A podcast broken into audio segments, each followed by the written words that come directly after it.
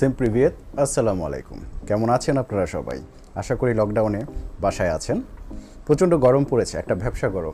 একটু ড্রিঙ্কস নিচ্ছি। এটাকে কি কুলিং ওয়াটার কুলেন্টের মতো লাগছে? একটু খেয়ে দেখবেন নাকি, কেমন লাগে? টেস্টটা ভালোই। আমরা গত পর্বে কন্ডাক্ট করেছিলাম আপনার পাঁচটা এসেনশিয়াল ফ্লুইড সেটার মধ্যে আরও কিন্তু কয়েকটা ফ্লুইড ইনক্লুড করা যায়।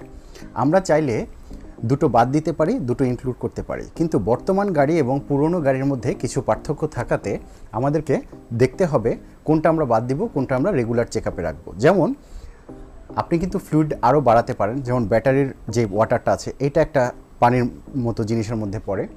আমাদের আরও একটা জরুরি ফ্লুইড আছে, সেটা হচ্ছে পাওয়ার স্টিয়ারিং ফ্লুইড তো পাওয়ার স্টিয়ারিং ফ্লুইডটা আগের গাড়িগুলোতে, যেমন এলিয়ন প্রিমিও দু হাজার সাতের যে পুরনো গাড়িগুলো আছে, সেগুলোতে থাকতো। এখন ম্যাক্সিমাম গাড়িতে ইলেকট্রনিক আপনার স্টিয়ারিং হয়ে যাওয়াতে ইলেকট্রনিক পাওয়ার স্টিয়ারিং হয়ে যাওয়াতে, এই ফ্লুইডটা কিন্তু আর থাকে না। এটার কোনো রিজার্ভেটর থাকে না, এটা কোনো ফ্লুইড দিয়ে পরিচালিত হয় না। প্রেশারের মাধ্যমে হাইড্রোলিক প্রেশারে পরিচালিত হয় না। ম্যাক্সিমাম গাড়ি এখন কিন্তু ইলেকট্রিক আপনার পাওয়ার স্টিয়ারিং হওয়াতে, এটাতে এই ফ্লুইডটা থাকে না।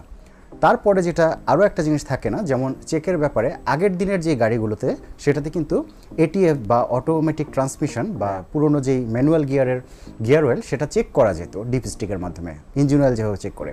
এখনকার গাড়ি যেগুলো সিভিটি এগুলো কিন্তু প্যাকড থাকে, আপনার সেটা লেভেল চেক করার কোনো ওয়ে নাই।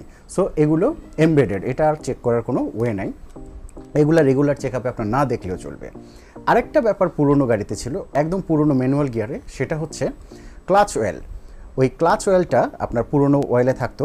এখনকার নতুন ডুয়েল ক্লাচ সিস্টেমের যে গাড়িগুলোতে সেখানে একটা নতুন ফ্লুইড আছে সেটা হচ্ছে ডুয়েল ক্লাচ সিস্টেমের ক্লাচ ওয়েলটা তো সেই ক্লাচ ওয়েলটা কিন্তু রেগুলার চেক করতে হয়। যেমন আপনার ভেজেল এবং হোন্ডা গ্রেস এই গাড়িগুলোতে ম্যাক্সিমাম এই ডুয়েল ক্লাচ সিস্টেমের কারণে কিন্তু দেখা যায় ডুয়েল ক্লাচের যে অয়েলটা এটা খারাপ হয়ে যাওয়াতে গিয়ার বক্সে এক এক সময় মানে ক্লাচ সিস্টেমটা বাদ হয়ে যায়।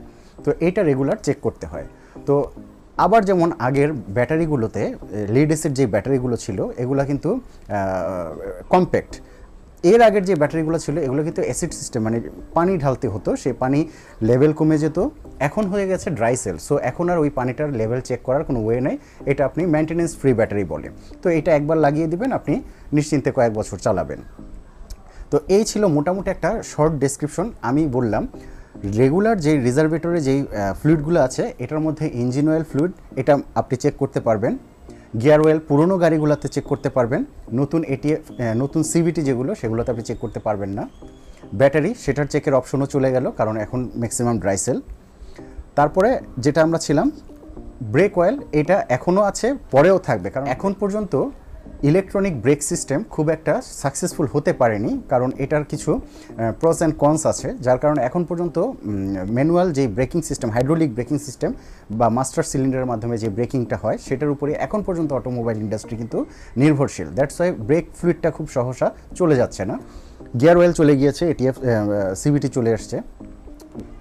ব্যাটারির পানি চলে গেছে, সেটা নতুন ড্রাইসেল ব্যাটারি চলে এসছে। এরপরে যেটা থাকছে পাওয়ার স্টিয়ারিং ফ্লুইড সেটাও কিন্তু এখন অমিট হয়ে যাচ্ছে, কারণ ম্যাক্সিমাম এখনকার গাড়িগুলোতে ইলেকট্রনিক স্টিয়ারিং হুইল থাকে। দ্যাটস ওয়াই সেখানে ফ্লুইডের কোনো অপশন নাই।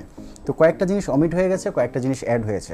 সেই পুরনো গাড়িতে আপনার ক্লাচ অয়েল ছিল ম্যানুয়াল গিয়ারের যে গাড়িগুলোতে, সেগুলোতে ক্লাচ অয়েল ছিল। ডুয়েল ক্লাচ সিস্টেম যে গাড়িগুলো আছে, সেগুলোতে কিন্তু আবার আপনার ক্লাচ অয়েলের যেই অপশনটা, রিজার্ভেটর ট্যাঙ্কটা, সেটা ফেরত এসেছে। এটাতে দুটো ট্যাঙ্ক থাকে, দুটো রিজার্ভেটর থাকে, এটা আপনার চেক করতে হয়। চেক করাটা একটু ঝামেলা, আপনার সিরিঞ্জ ঢুকিয়ে একটু অয়েল বের করে সেটা চেক করতে হয়। সাদা হয়ে গেলে মানে এটা সমস্যা। এটা আমরা ইন ডিটেলসে পরে হয়তো কাভার করার চেষ্টা করব।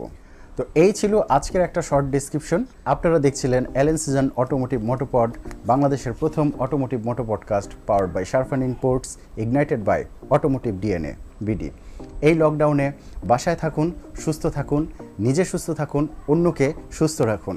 টাটা বাই বাই দাস বিদানিয়া নাও আমার মতো চিল করতে করতে লেটস ইগনাইট দ্য ইন্ট্রো